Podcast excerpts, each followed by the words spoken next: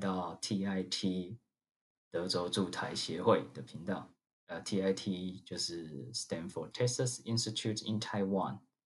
那我是台湾驻德州共和国的大使仔仔。那这个频道呢，主要是要宣扬我们德州共和国的精神。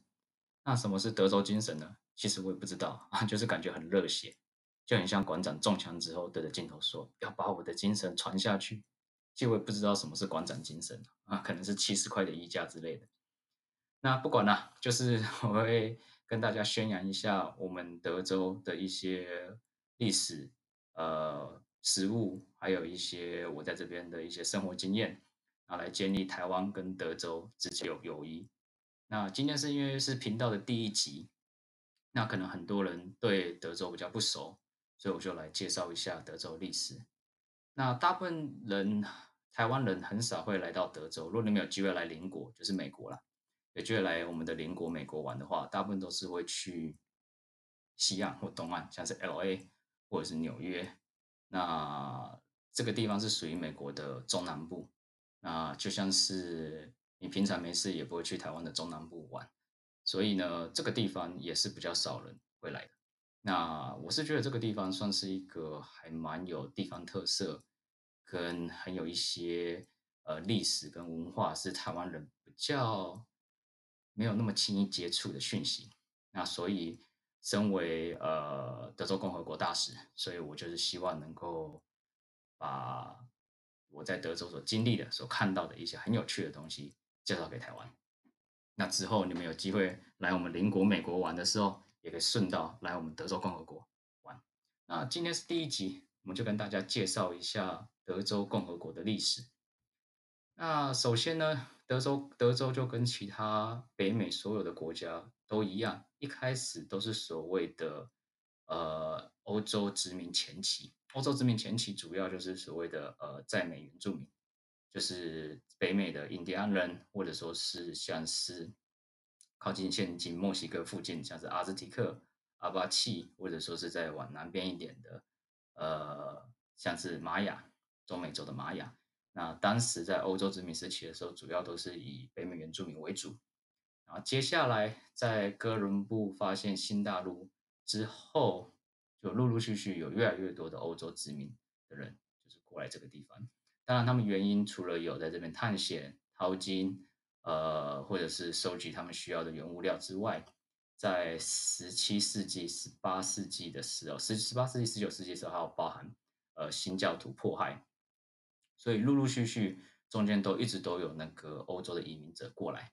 那这个之后我再讲一下，因为在德州有很多小城镇都是当时大概在十八、十九世纪呃新教徒被迫害，然后包含从从德国来的来这边建立德国村，所以这里你也看到一些很多德国小镇。也富有一些当地的特殊的呃民情，之后有机会可以介绍。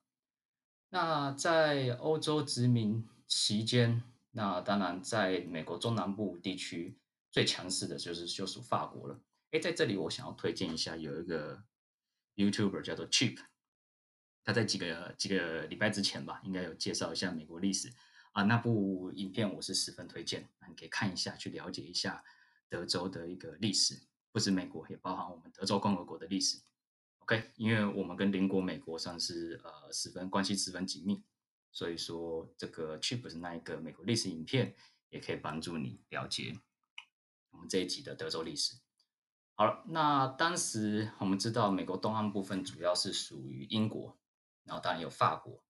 那当时毕竟是这两个强权，那当时法国主要是有在美国呃中南部这个地方。包含密西西比河的出口，就是现今纽奥良那个地方，也就是属于法国呃殖民地方。那你要怎么知道？就是说这个地方我们被法国殖民过，就是他们有一个法国皇家的国花，一个百合花的花饰，它是有点像是鸠尾，就是鸟的尾巴的设计。这个东西，如果你有机会去看纽奥良黄蜂队，或者说是你喜欢美式足球的话，可以去看纽奥良。他们呃，教师队啊，圣人队 Saint，然后你可以看到，就是他们都会在他们的呃球衣的 logo 上面有那个很像是鸟尾巴的的百合花花饰，他们叫做 Fleur de Lis fleur de lis 要有点法文啊，不会法文哦，就是你可以看到那个九尾花的符号，那就知道那就是在法国这个地方曾经在被法国殖民过。那之后，当然另外一个欧洲强权西班牙，在一些政治的呃握权跟一些政治利益交换情况之下，西班牙开始占领美国的中南部。那我们怎么知道是西班牙呢？西班牙当时他们皇家有一个标志，就是西班牙雄狮，西班牙雄狮图。所以说，德州这个地方之前也有被西班牙所殖民过，所殖民过。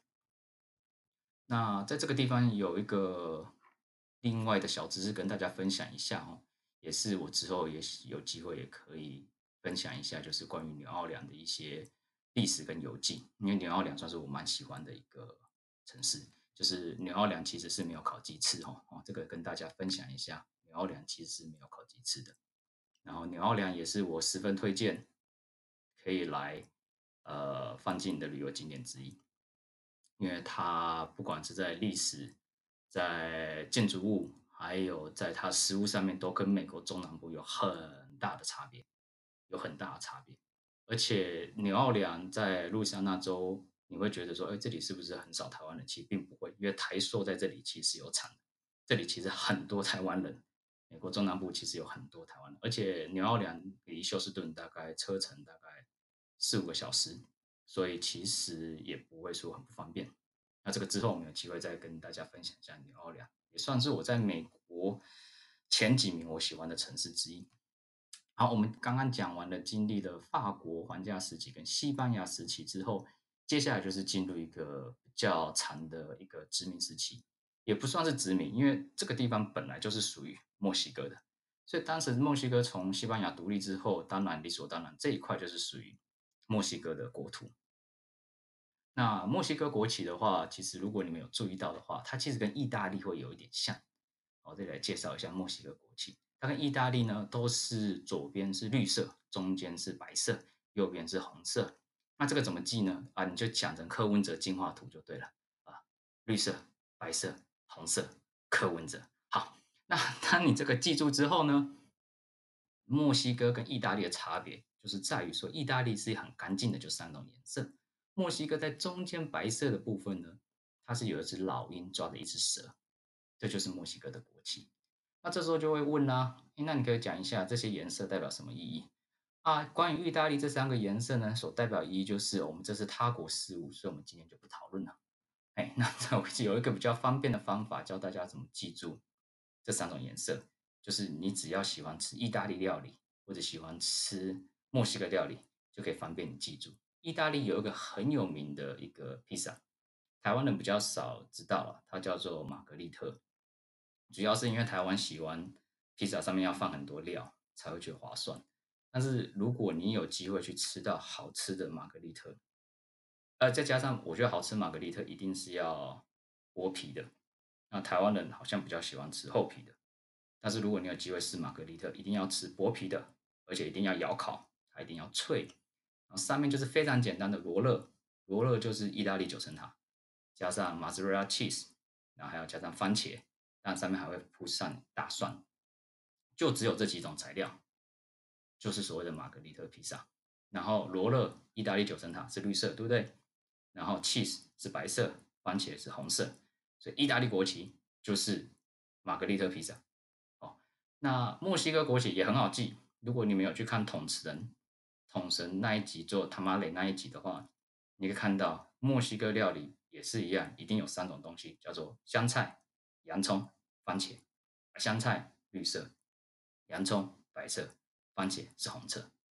所以其实我觉得墨西哥料理哈就是这样，墨西哥料理我觉得跟中式料理非常的像。虽然我知道你喝很难接受，但是你只要把你所有可以想到的中式料理加上香菜、洋葱、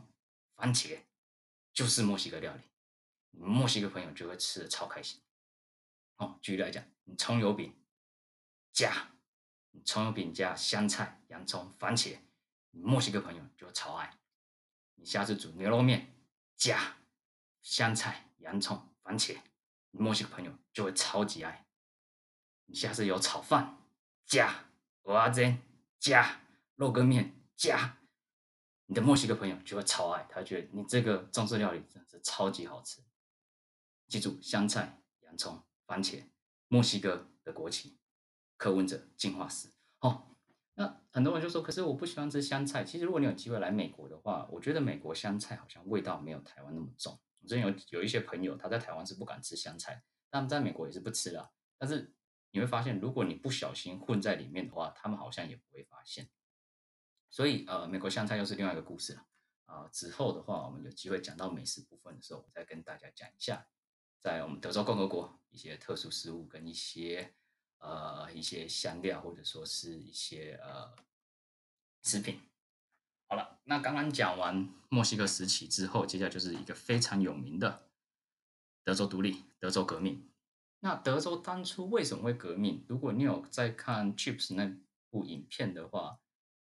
他有讲到当时美国跟墨西哥之间其实有矛盾，所以当时美国是有暗中支持德州独立。再加上当时有些州有一些失落政客，他们也为了能够在一个新的舞台寻找自己的一个立足之地，所以他当时也有过来帮忙德州打独立战争，然后之后他们就成为德州的国父们。哎，其实这个就是个人的一个这个观念哦，我还蛮喜欢国父们这个概念，因为我觉得我们从小到大。都会觉得说一个国家都要有国父，那像美国的话就是华盛顿嘛，但其实他们美国人比较讲的就是会讲国父们，因为不管是华盛顿、富兰克林、杰弗逊，他们他们会认为说他们的地位是差不多等同一样重要，只是因为华盛顿当时是第一个总统嘛，那所以就是比较代表性的人物。但是如果你有机会来到，呃，美国 DC 就是华盛顿，你也看一下他们独立纪念品，他们几乎都会把这些人放在同样一个 level 上面，然后一起做讨论。那有机会来到德州，你会不管你去奥斯汀还是去圣安东尼奥，你会看到德州革命或者是德州独立纪念碑，也都会把这些人放在一起做讨论。所以我觉得这是一个概念呢，就是说去英雄化跟。历史的发展绝对不可能是一个人造成，就是我蛮喜欢这个概念。那为什么 San Antonio 会对德州独立那么严、那呃影响那么大呢？因为当时在这里有个非常有名的战争，叫做 Alamo。这个城，这个古城在 San Antonio 的古城叫做 Alamo。那如果你有机会看马刺队的比赛，你常常会看到镜头的时候会带到球场之外。那你除了可以看到很多很多 HEB 的工商之外，如果你还有机会带到 San Antonio Downtown 或者说是市中心的话，你可以看到他一定会找到阿拉莫的古城。那阿拉莫古城长怎么样呢？就有点像是美国安平古堡，它现在只有城墙的外外郭而已，就是它，因为它毕竟是古城了，几乎是没有在使用，它把它规划成像安平古堡一样，就是供人们参观。当时阿拉莫战役会那么那么的重要，是因为阿拉莫用很少数的兵力抵挡住墨西哥的主力，然后墨西哥为了能够攻下阿拉莫这座城，花了十三天围城，然后阿拉莫几乎战到一兵一卒的情况之下，但是也挡住了墨西哥的主力军队，所以导致其他人可以有机会攻击墨西哥的主营，然后甚至俘虏当时墨西哥的总统。因此打赢了这场德州独立战争。那阿拉莫在十三天的围城之下，几乎是已经弹尽粮绝，所有人几乎就是都撑到了最后一兵一卒，来帮助德州可以独立。所以说，在德州革命历史当中，有非常有名的一句话叫做 “Remember the Alamo”，就是我们要记住阿拉莫。所以，如果你有看马刺队的比赛的话，他们你可以看到马刺队吉祥物那只黄鼠狼跳出来。然后常常就是会穿插一些标语，然后其中就有一句 “Remember the Alamo”，就是说，就是这是我的家，那不要忘记先人革命精神，大概就是有这种意思。那当德州独立之后，那德州的国旗又长得怎么样呢？呃，如果你有机会 Google 的话，德州左边是一个蓝底白星，那颗白色星星就代表德州，那也因此那颗星星里面叫做 Lone Star，因为它跟其他美它跟美国我们邻国美国不一样，美国是有五十颗星，但德州共和国的国旗只有一颗星，所以叫 Lone Star，就是孤星啊，独立一颗星。右半边的上半部是白色，下半部是红色。呃，所以一开始其实如果你不仔细看的话，德州的德州共和国的国旗其实跟智利或者跟波多黎各也有一点点相似，也有一点点相似。如果你有仔细注意到的话，那细节我们就先不讨论。那你就问说，那你总可以说一下那些颜色代表什么意义吧？当然啦，因为这是德州共和国的，就不是他国事务。那颗星星代表就是德州，那蓝色代表忠诚或者是友谊。这个友谊不是国民党二零二四总统当选的友谊哈，就是 friendship。那白色的部分呢，代表纯洁或者是和平。那红色代表就是战争流血还有勇敢，所以就是能够期许德州共和国的国民能够代表德州来去展现出自己的纯洁和平、自己的勇敢不畏战。以及忠诚，OK，这就是德州国旗的意义。那这里再补充一下哈，当时德州啊，接下来德州独立之后，当然好，独立两年之后就加入了呃美国联邦。那当时美国联邦的国旗也不像是我们现在看到的五十颗星，因为美国五十颗星是在一九六零年呃才成立的，当时是二十八颗星。那二十八颗星长得怎么样呢？那你们可以上网自己去看哈。上网自己去看。那接下来呢，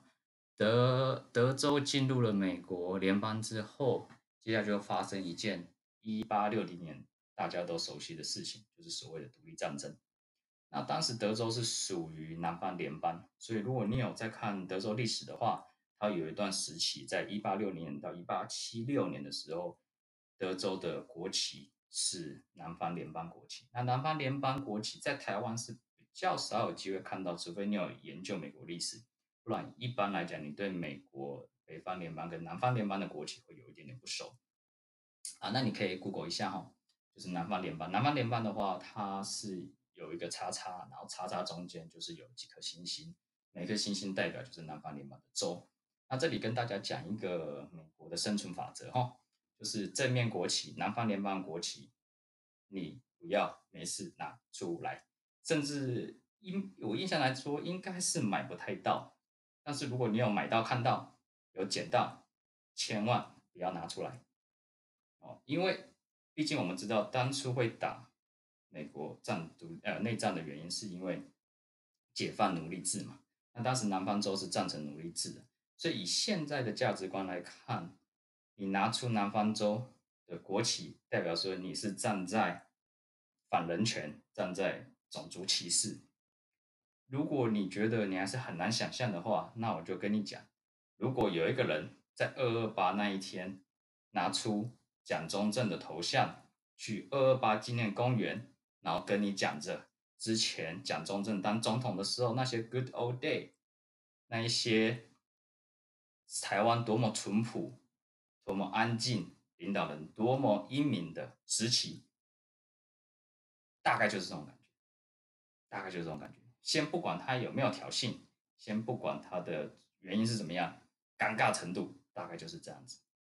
但是、哦，我知道的是，就算二二八当天有一个人拿蒋中正的头像去二二八纪念公园来去讲以前的 Good Old Day，我印象当中好像也没有违法。那。美国呢，有没有违法？因为这个东西有一点尴尬，因为在欧洲的话，如果你拿出纳粹旗的话，这个是违法的。那美国呢，我很认真的去做一个功课，美国好像没有违法，我只讲好像而已。因为之前有些州想要立法要 ban 掉那个旗子，但是好像因为这也是属于言论自由的一部分，那言论自由能不能跟人权或者是种族平等？寻找一个平衡点，我觉得这个就是可以讨论的。这种概念就像是说，你觉得我们需不需要立法，不能够在二二八纪念公园或二二八那一天拿出蒋中正的头像，能不能拿出蒋中正的头像？那大概的尴尬的，或者说大概争议点，就会差不多是这样这样子。那你也必须知道，就是这个在美国是一个非常敏感的议题，除非你天生就喜欢血流成河，而且你天生就喜欢参战，那你就可以拿出这个国旗，拿出南方州旗，然后站在路中间，然后发表高见，这是一个十分勇敢的行为。那我我的话，我是不敢。我喜欢看到血流成河，但是我是喜欢看到其他人血流成河哦。那接下来呢？打完独立战争之后，美国又重新回归一个美国了嘛？那就一直到现在。对，那如果你有机会的话，可以去德州首府。哎，不对，讲错了，是德州首都，德州共和国首都奥斯汀，奥斯汀。那这时候你可能就问了，嗯，德州目前我所知道几个大城，像是休斯顿，呃，像是马刺队的圣安东尼奥，呃，像是达拉斯，不管是有独行侠，还是说德州游骑兵的主场都在达拉斯嘛。那你说独立战争是在阿拉莫、圣安东尼奥打的，那为什么最后首都会落在一个莫名其妙的奥斯汀呢？哎，这又是另外一个故事了，这又是另外一个故事。如果你有机会去奥斯汀的话，它在市中心附近，它有一个非常非常完整的呃解释，还有一些历史遗迹，你可以了解德州建国跟为什么当初首都会选在奥斯汀的原因的。那我们现在把你做一个复习，一开始是法国时期、西班牙时期、墨西哥时期、德州共和国时期、南方联盟国旗，还有美国国旗，总共六个时期。那所以你有机会去我们德州共和国首都奥斯汀。里面的国会大楼，你就会看到有这六个国旗挂在那个德州州政府，对吧？德州政府的办公大楼。那如果你有机会进去国会大楼的话，在国会大楼的里面也有非常的多的资讯来去阐述这六个时期。那在这里跟大家讲一个小秘密哦，我刚刚一直讲到德州的国会大楼，德州国会大楼长得怎么样？如果你有机会去搜寻美国议会山庄，就是美国的国会，就是之前被暴民冲进去那个，对，你你看到那个时候，你会看到中间有一个圆圆的圆拱状的一个形状，一个屋顶。德州的我们德州共和国的国会就是几乎是完全 copy 议会山庄，那所以说你也看到圆圆的圆圆的一个一个圆顶。在那圆顶底下的正中央有一个圆形，那个圆形的旁边有五个圆形，分别就是代表我讲的法国时期，就有法国国旗，应该是皇家旗，不是现在法国国旗，是法国皇家旗。西班牙皇家旗也不是现在西班牙国旗哦，就是有熊是那个西班牙，呃，皇家旗。墨西哥国旗，还有就是美国国旗跟南方旗。那这五个旗的中间就是一个大圆形，那个大圆形的正中间是一颗星星，就是我刚刚前面讲的五星 （Long Star。你如果站在那颗星星中间拍手，只要角度调对了，你就可以听到你的拍手声音会突然变超大声，因为甚至耳朵有点嗡嗡嗡。但是其他人他只要不是站在那个地方，他就听不到，因为他是用一种就是他当时圆圆顶设计的时候会让那个声音。呃，折射回来的时候，刚好就是汇聚在那个星星的中心。所以说，如果你有机会的话，可以去奥斯汀的国会大楼，叫做 Congress，然后有机会可以申请个 tour 啊。现在德州已经完全开放了，所以说你去也不用担心疫情的关系。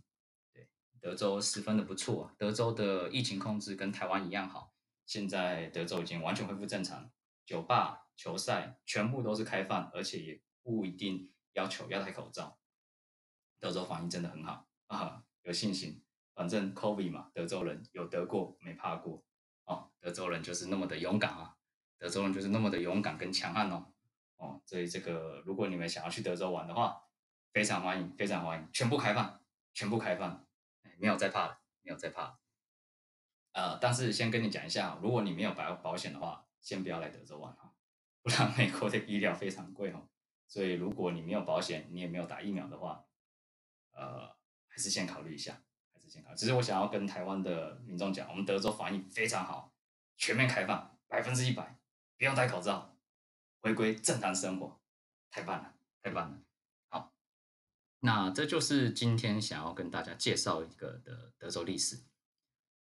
那如果之后有机会的话，还会再分享一些德州这边小景点，就是我之前去过一些很不错的小景点。